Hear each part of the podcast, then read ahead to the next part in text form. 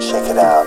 Hi, my name's Jasmine. In this episode, I'll be speaking with the fabulous Sarah Fagan, all about women and HIV. Check it out. LGBTIQ health Lifestyle and community news. Check it out is brought to you by the AIDS Action Council. from Canberra. for everyone.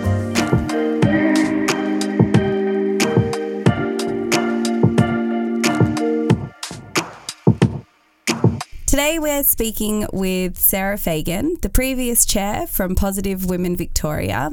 She's currently the peer navigator with Living Positive Victoria and on the board of NAPWHA, the National Association of People Living with HIV. Welcome, Sarah. Thank you so much. Thanks for having me, Jasmine. So, thank you for joining us last night at our International AIDS Candlelight Memorial in Canberra.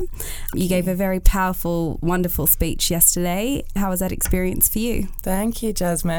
It was really, really powerful. It was the first time I've ever spoken at a candlelight memorial service, and it's so different to speaking um, in a public forum or speaking at universities or schools, which I've been doing um, with the Positive Speakers Bureau in, in Melbourne. And so I think to memorialise something and to reflect in that way is such a totally different feeling. And, you know, I can normally sort of walk into spaces and have quite a bit of anxiety, and I felt really calm. And I think it was this this that moment is bigger than just us in Canberra or bigger than us just in Australia. That is a global event, and it just holds so much weight and. There's so much reflection that happens on that day. You gave a very wonderful speech that shared some really personal insights into your life and your experience. We might just take a quick listen to that now and come back and talk about it a little bit more. Sure. I was diagnosed in the decade of U equals U. Undetectable means untransmittable. I cannot pass HIV on to anybody. Before my diagnosis in 2008, I was young and fearless and making a way for myself. I had it all figured out. I was in my prime. I was young, beautiful, clever, until I got that HIV positive diagnosis. Overnight, I became a social pariah. The triple combination therapy was the norm, and people were now living with HIV, not dying because of it. But I could not accept my HIV status for so many reasons. It changed my identity, my sexuality. What did a girl my age have to live for? Nothing, I felt. I was untouchable, I was unlovable, stigmatized, abused. Believe me when I tell you, I was told to die. That's what I wanted as well. I stopped my antiretrovirals, my HIV medication, and waited. My family watched my fall, and as I broke, I was breaking them, killing them as I tried to kill myself slowly, so slowly. After much discussion, I was admitted into palliative care. As a young woman living with a chronic, manageable illness, this speaks volumes to the power of stigma and the effect it has on us as people living with HIV. It was there I almost died. In the arms of those who loved me, and in the arms of those who nearly lost everything trying to keep me. And it was in the arms of those people I found my fight. With the medical support of the doctors and nurses at the Alfred Hospital, the Melbourne HIV community, especially my HIV mum, because they exist, Susan Paxton, my own family, especially my mum Cornelia and my dad Michael, who never gave up on me, and my few dear friends I had left after my diagnosis. I gained my reason to live. Thank you for sharing your story with us, Sarah. That sounded like a story of being in a very dark place and managing to find some light. It is, it is, and it is a lot to share. And I think it's just so important to people remember that a HIV diagnosis today isn't you're going to be okay because it, it does hit you and it is really hard. And it did, it took away a lot of my identity. I was, I was, I was kicking goals. I was really strong and really confident and really happy in my life. And I just turned 21 and getting that HIV positive diagnosis just came out of freaking nowhere. And it, it was really hard. Um, you know, my relationship broke down and all these factors. And then I was back at home and I was, you know, back at my parents' place. And I just felt so dark. You know, pretty much within a month of my diagnosis. Um, my actual diagnosis in the hospital, where in this rural town, wasn't really good either. Um, and I didn't have that support when you're the most vulnerable it was from um, my suicide attempt, um, my drug overdose. My parents found out. Um, the hospital accidentally disclosed. Um, but that was a blessing in disguise because at least they were alerted to what was going on for me. And I did, I did try and then kick along, you know, and just tried. I'm like, I've dealt with a lot. I can deal with this. Um, and then it was the stigma that came with that diagnosis of being assaulted or being told to go die you know and i felt that as a queer woman i felt that both in the heterosexual community and the lesbian community and i felt really blocked and somebody that does i am a sexual person and i felt like i was losing a really key part of myself. And yeah it, it, it I, I guess enough of those feelings enough of those words and, and then that self stigma that you start just putting this so much hate on yourself and then I did. I just gave up. I, I, you know, took my hands off my steering off the steering wheel, and I just let AIDS take over. I was just waiting to crash, and I did. Um, and that was, you know, a, a, not so much a challenging time for me. I'd made a decision and I was content in that. And also, when you're so unwell, your brain doesn't function that well. You know, you're you're not thinking clearly, really scattered. I was very skinny, um, very ill. You know, having AIDS-defining illnesses. Um, I looked like somebody from the 80s. You know, it was, I imagine, horrific for my family. And my mum actually was a nurse at Fairfield Hospital in the late 70s. Um, so she was dealing with people living with HIV before they even knew, before it was even GRID, gay related immune deficiency. So she'd seen it before and she'd worked with it and she's held people dying, you know, pre you know, pre me, you know, like pre when I was just not even a thought. And then I can't imagine that impact of that and her have, holding her daughter through the same times that she held those patients. And she was huge. She was such a massive rock. And being a nurse as well was onto the doctors. And all I remember was um, going into palliative care and being uh, given a dose of morphine, and my kidneys and liver were failing. And that's all I kind of remember. And then I woke up and my sister was there, my brother, my mum, my dad, my grandma. You know, I had friends coming to visit me. You know, and the friends I had left, you know, a HIV diagnosis can take people out of your life and they, they fear you and good riddance. You know, the people I've got around me are just so incredible. Yeah, and it was there. It was those moments of going, this is not just me anymore. You know, this is everybody that loves me. And I remember the nurse bringing in the first dose of antiretrovirals, and I just was like, oh, take them. And I didn't want to. And I took them, though, for my mum and for my dad. My sister, who nearly lost her job, so did my dad during those t- time that I was in hospital and so unwell, because it was months and I'd, I'd, resent everybody that loved me, but I kept taking the ARVs and I kept taking them and I just hated it. And I'm like, well, I don't want to live for myself, but I can live for my family. And, you know, a HIV diagnosis is hard for you and it is your journey, but, you know, people live, and there's somebody, everybody has somebody that loves them. There's at least one person in the world that loves you. Whether you know it or you can see it or feel it or not, I will guarantee, I will, I will swear on my mother's life that that is true because everybody has that one person. And I think if you can feel that love and you love them as well, you can overcome a lot. And that, that became my driving force. Uh, but it just, you know, it's, it's, the, it just speaks about stigma and discrimination and social isolation and the pressure that still exists for people living with HIV, and it can push you to those edges. I always tell the school kids when I'm talking to them, now you know someone with HIV hope next time you come across them, you can be a little bit kinder and a little bit more understanding because that is how you break down stigma. You educate somebody, you dispel the fears, and you can be a bit kinder and you can be a bit nicer. And that can be the difference between somebody living or dying um, and thriving, as Bill Patterson spoke last night about at the memorial. You know, it's no longer about just living and surviving with HIV. That's not enough. We now want to thrive and I am thriving now. You know, my family have just been incredible, and my friends, and you know, it was still hard, and I still had to face stigma and discrimination in so many different settings. But I became more resilient, and I think that's really important. You know, once you become more resilient, you can deal with that, you know, and you're going to have to beat this out, but don't fuck with me you know you, you get that inner voice and whether that's how you appear or that's how you you kind of are i just i tell all the girls that i work with and everybody just have that little voice in the back of your head if you're in that situation saying do not fuck with me And you can be calm in the demeanor, but just know inside you are educated yourself. You know that you're not a bad person.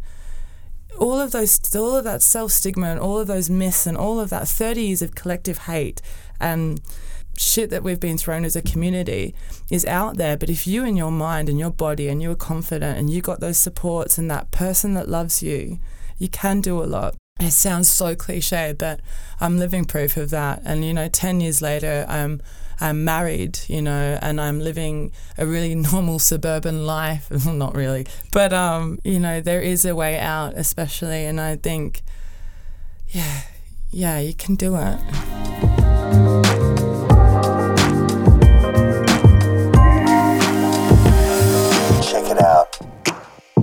So last night we had three guest speakers yourself, Bill Patterson, and Tim Dyke. You were all great speakers with very different perspectives on HIV. How do you feel being the only female identified person in that situation? It was a privilege to be there. Um, I think historically there's been issues of women not being captured in situations all across the board, all across the spectrum. You know, women are, you know, the most affected. We are the face of HIV globally, and we do have this unique epidemic in Australia where we are a minority population. So it's really important and powerful to be represented and to have been able to speak. I think that's why I do it as much as I get those nerves and those feelings. And I'm like, why am I here? And then I think when you realize and remember why you're there, and that's to give a face and a profile to women living with HIV and our unique health outcomes as well, and the way that um, antiretrovirals interact with our bodies, our fertility, um, even our periods, or even aging with HIV, looking at menopause. There are so many unique health factors that women experience. As a woman, though, within the HIV community, I'm really fortunate that I have found some in, incredible allies and supporters that are they are gay, they are straight, they are women, men, trans, non-identified, non-binary. And we as a community do have that collectiveness. But there is, and I know a friend of mine has has described this, that feeling of you can be in this community, you can go to an event and everybody's there, and then, then all the boys go off and go to their clubs or they go off to have their sex, and all of a sudden you're just that girl. And I can really relate to that experience. She actually has got that put into art through a play by Darren Weiser called Stigma, and it sort of explains that that feeling in a really beautiful dance and spoken word, and it explains that drop off that a lot of women experience. I'm really lucky that I have really strong female advocates around me and activists that really, you know, it, we hold each other together a lot. But it is, there- there's still, it's really hard as well to engage women, and we're trying to engage more women to be able to speak openly, to lift that burden of secrecy that so many of us carry as as positive people. Um, but especially, you know, that journey for women is so different. You know, we are women are generally carers. You know, we have to look after children or parents or other relatives. There's cultural issues that also play into those those lived experiences and patriarchal systems I know are, are a huge impact on our culturally diverse sisters.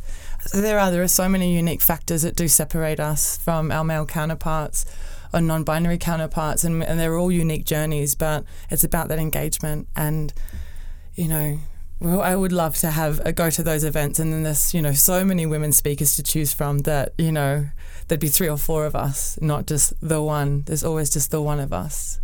So, what do you think is holding women back from connecting with the positive community? When when you say there's a you know all the men go off and go to their boys' club and and there's just a woman left behind. Yeah. Stigma. Um, that fear of being exposed or found out about their HIV status.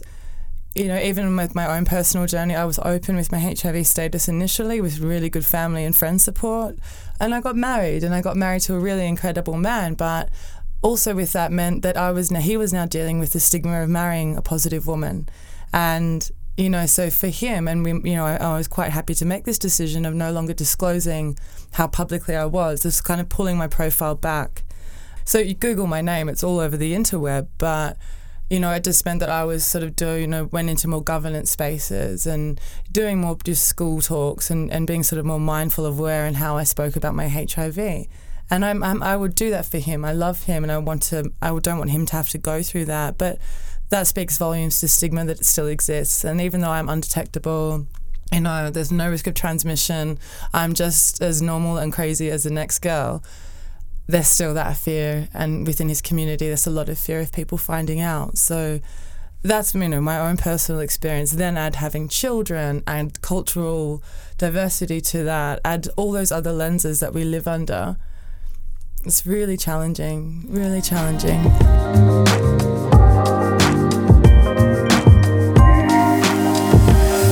Check it out.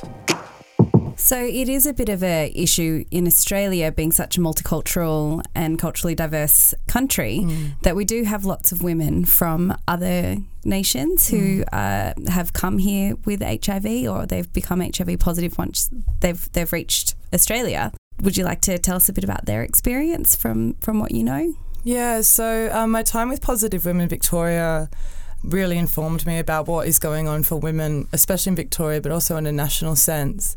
There is so much stigma around women contracting HIV in Australia because generally women that are coming from Af- like African countries, Southeast Asian countries, even Northern Asian countries as well, there's this assumption that there is no HIV in Australia.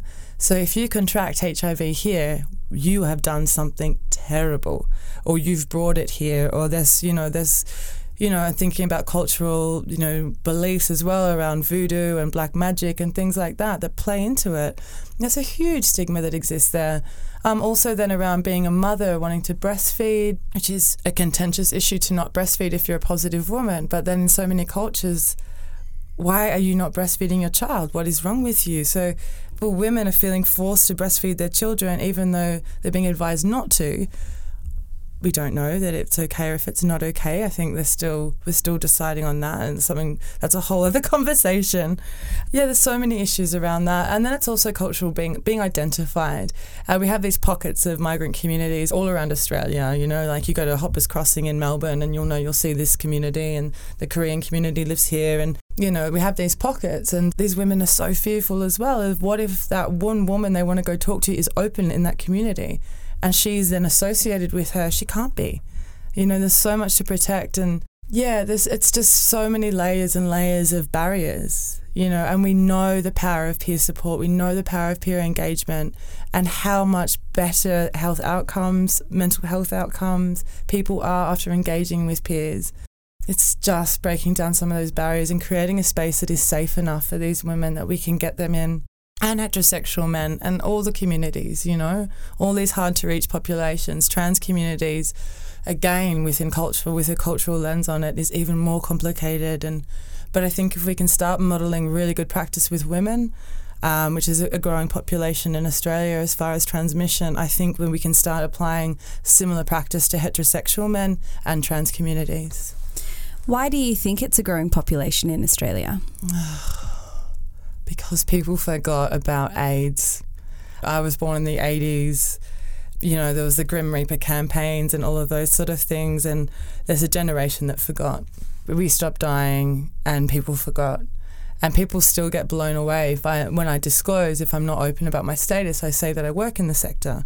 So that's one of my tools to manage disclosure and have been able to still have a conversation around HIV. I work in the sector. I, I do counselling instead of identifying myself as a peer, you know. So in that sort of way, you can sort of feel people out, and people are so surprised that HIV still exists.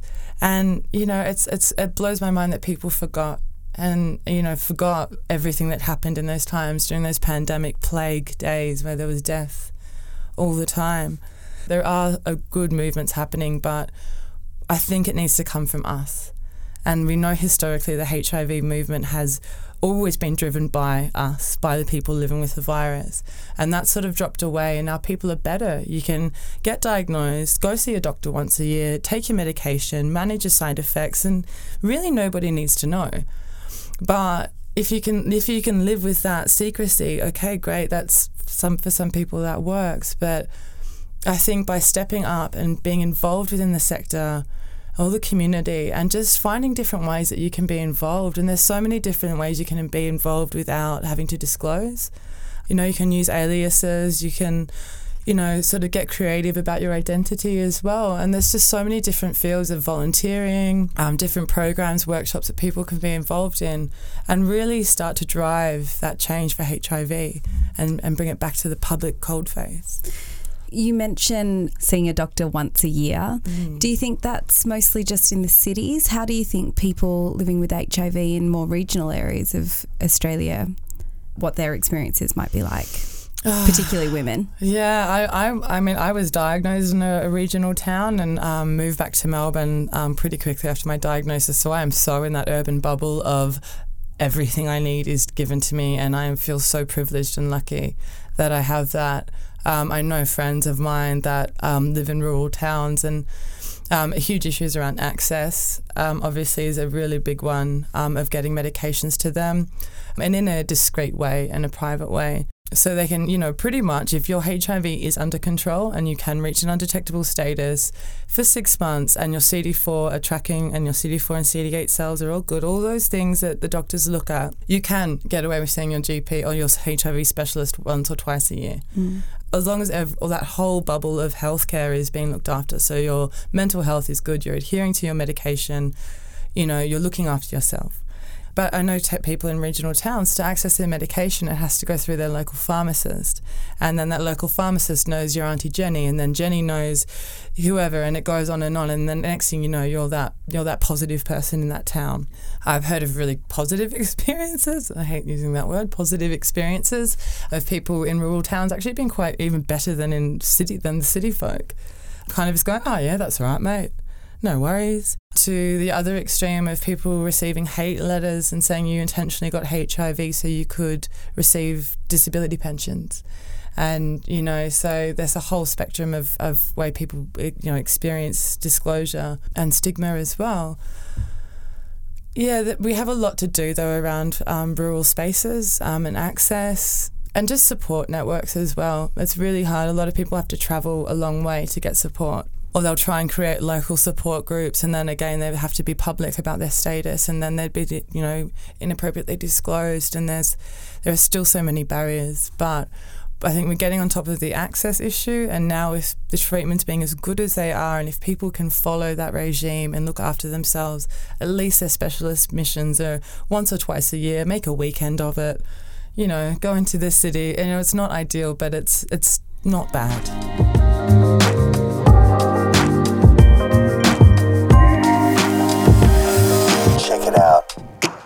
If you could take this opportunity, whispering into the ear of someone, any woman who's recently or not so recently been diagnosed and maybe not feeling confident to share their experience with the people they love around them, what would you say to them? Well, I think anybody, anyone that gets diagnosed with HIV, it's that I know that feeling of loneliness and shame and fear. And I just, I guess I would like to remind them that this too shall pass and that find that person that you love and that you trust. Um, and be prepared for all the outcomes because I can't control, and you ne- nobody can control who how people will react when you disclose your HIV status. Um, and sometimes the ones you least expect that will be the most amazing. But find that inner strength, and, and when the time is right, let it out, lift that burden a little bit that you're carrying, that secrecy that you're carrying, because there is there is a freeing part in it. There is something freeing about talking about your HIV, and it normalizes it, and it's nothing to be ashamed of. You had probably just had sex, or you know, you might have got a blood transfusion, or you might have injected drug once, or whatever it is. It's not about how you got it or anything like that. It's not. We're not bad people you know, and it's okay to talk about it. If we think of HIV as the other person in the room, how has your relationship with it changed over the last 10 years? Hmm. That person, that person, HIV, um, consumed me. It was all that I could see. So imagine a big ball in front of you that is HIV, and it was just in my face. And it was telling me all the things that were wrong with me. It was influencing how I behaved with other people. Um, and it made me feel less than. I was less worthy than. I was not. It was just feeding me negativity. Negative, negative, negative you know, and it took me a good five years. You know, I see, oh my God, I see some of the most resilient people coming, you know, they get a diagnosis in three months. They're like, you know what? I've got this. I'm like, it took me five years to even get near where you are. Everybody's journey is different. But uh, I now that HIV, that big ball of HIV that was right inside my face, is now off to the side. And it's still there and it's still in my periphery, but I can see so much more. I can see past that big ball of just darkness and, and illness and loathing and self stigma and sabotaging. And I can see now like all these beautiful things, puppy dogs and going to the beach and hanging out with friends and family and falling in love and all these things that we do in life that make life worth living. And HIV is there and I want it to be there because it keeps me on track, it keeps me focused. It can, you know, I, I don't want people to go through that experience of just having HIV consume you, you know.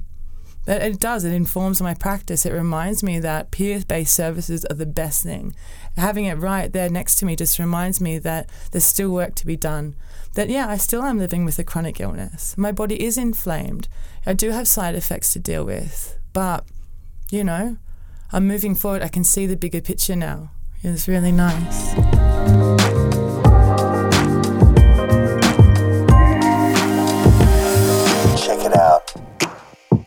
So let's move on to a discussion about disclosure. That's a mm. word that we hear all the time here at the council, whether it's talking about your sexuality, your gender identity, your HIV status.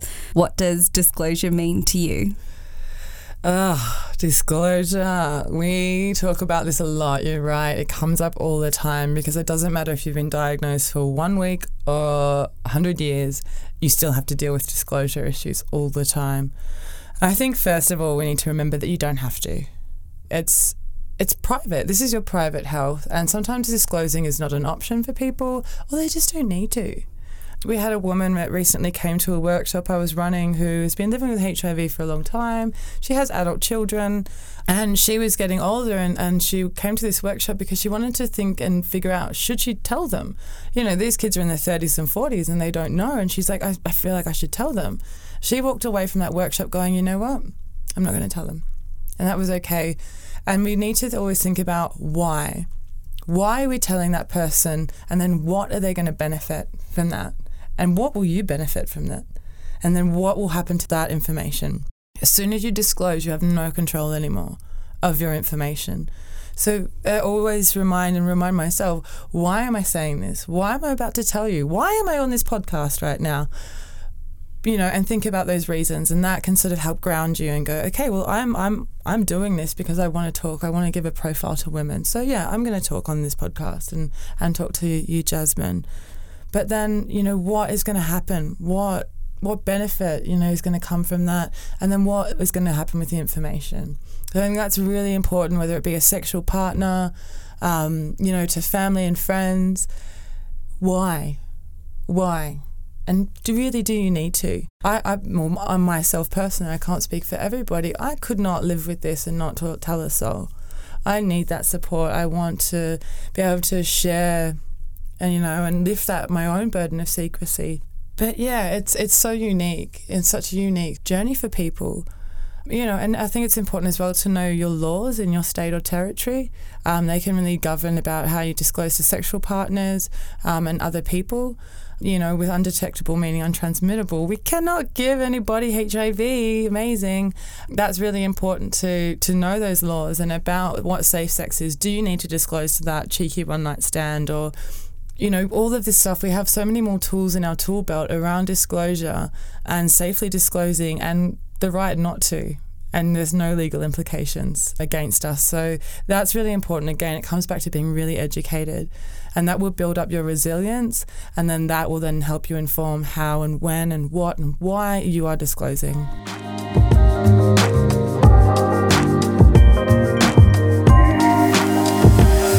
Check it out.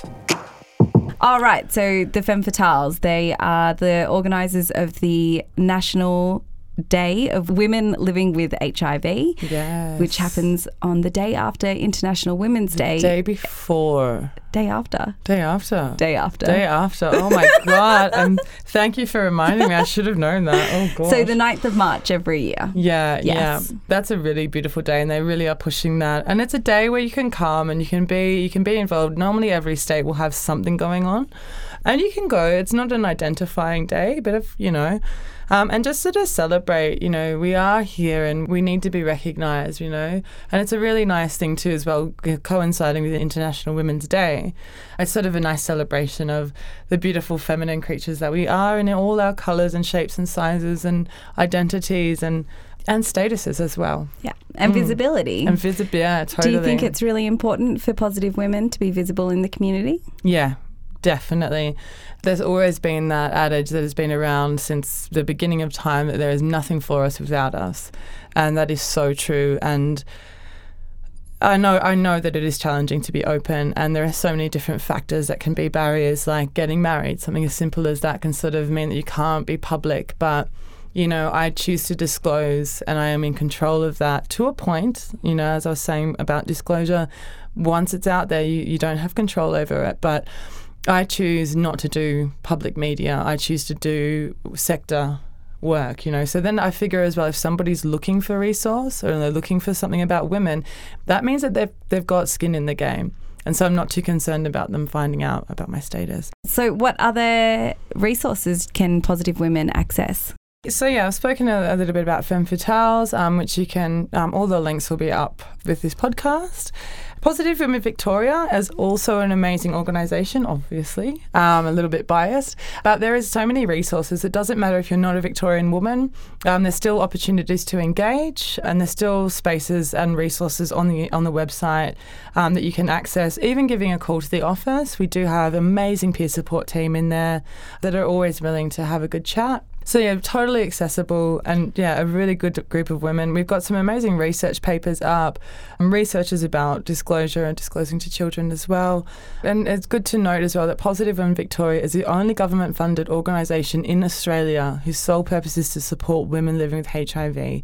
So we we want to make sure that women from all over the country feel included and welcomed. You know. So, do you offer services in translated materials using interpreters? We do have interpreter services, definitely. Translated materials is something that we're still working on. Living Positive Victoria has started to um, create, a, they're great little pamphlets, and there's like a pocket size, sort of business card size, and it just talks about the facts of HIV. So, transmission, U equals U, and it's just like, you know, within two minutes, you're 10 times more educated than you ever were. So, a really good disclosure tool. You can kind of give somebody these little cards, and they're translated into three different languages at the moment. So, we are starting to be able to do that more. It's it's a, a funding issue as well, Of course. unfortunately.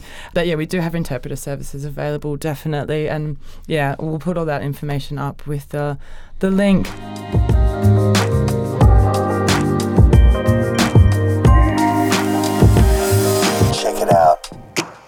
I'll also quickly talk about just two more things as far as resources that I think are really, really interesting and accessible is PLDI, um, which is a Positive Leader- Leadership Development Institute. Um, that is run in partnership with so many different HIV organisations around the country.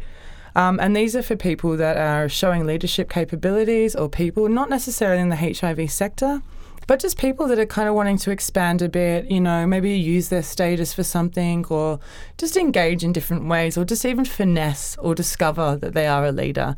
I'm an alumni of PLDI and it's certainly propelled me on my own HIV journey as, in, as an advocate. You can access an application form. They run them two or three times a year. I can't remember off the top of my head, but really good. And uh, we found within those groups, they're generally, of course, gay men, you know, which is fine. But the women that are there have the most impact on the rest of the group. So these are, it's a highly group engaged workshop. And it's, you know, there might be two or three women within that group with 10 gay guys.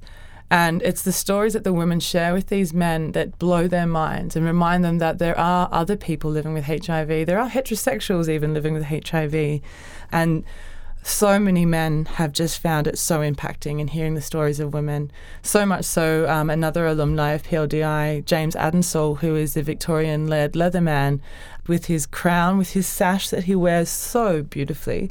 His charity of choice is Positive in Victoria because of the stories of women he heard and just how inspiring and and powerful and tragic and beautiful also. So a really good opportunity and I really would love to see more women applying for PLDI because I think not just for your own personal growth but the growth for the group as well is really really powerful and a really again a privilege to be part of. I did want to quickly just touch on your PLDI experience and the Leatherman Mm. and him supporting the positive women. Mm. And I think that's something that, you know, we, we, we really need to highlight that people of different communities supporting each other Yeah. and how important that is. Mm. Um, and it's from sharing stories and connecting with each other and engaging and Yeah, uh, oh, Jasmine, 100%. And it even surprised me. He kept it under wraps for a lot. I facilitated his PLDI, and I know the women he was talking about there, that were incredible. And it's a power as well as women. We are impacting when we're open and we share with, you know, there is a lot of power in a woman's story and a woman's voice being heard because it's also not, we're not used to it as a society. So when a woman speaks out and she speaks boldly and clearly, people do, they will shut up and listen. And, and there is a lot of impact to be had. But yeah, James entered the, the Leatherman competition and won. And then he announced that he was going to support Positive Women Victoria. And um, it's it's meant as well that you know certain venues that are men only spaces have become they're having more mixed nights um, and mixed events, so women can come. It's been really beautiful to educate as well the broader gay community and the fetish communities about the experience of women and HIV because it's not part of their lexicon, it's not part of their their worlds, and they can kind of forget. And you know, we as a community do so much better when we're together. And James is doing an amazing, amazing piece of support and advocacy around that, and really bridging a lot of gaps within those communities. And oh, a lot of love to that man. Yeah. lovely. Check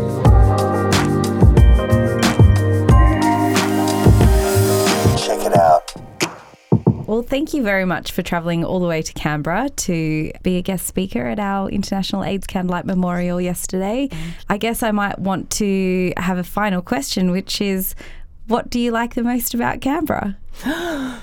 So far, well, I had a nice dinner at some flash restaurant last night. That was pretty good. Um, honestly, I love, I love that it looks like a quintessential bush, Aussie bush landscape. There's plenty of gum trees. The air is fresh and crisp. Obviously, the people here are incredibly good looking as well. So, She's looking at me. yeah, I am Jasmine. no, thank you so much for having me, and it's been such a pleasure. And I'm looking forward to my next little adventure to Canberra, guys. Big thanks to my good friend Sarah Fagan for sharing her story. We have a stack of useful links on the podcast page of our website, so be sure and take a look. Until next time, my name's Jasmine. Check it out. For more information, visit our website at aidsaction.org.au. Follow us on Facebook or become an AIDS Action Council member. You know you want to. LGBTIQ Health Lifestyle And community news. Check it out is brought to you by the AIDS Action Council. from Canberra for everyone.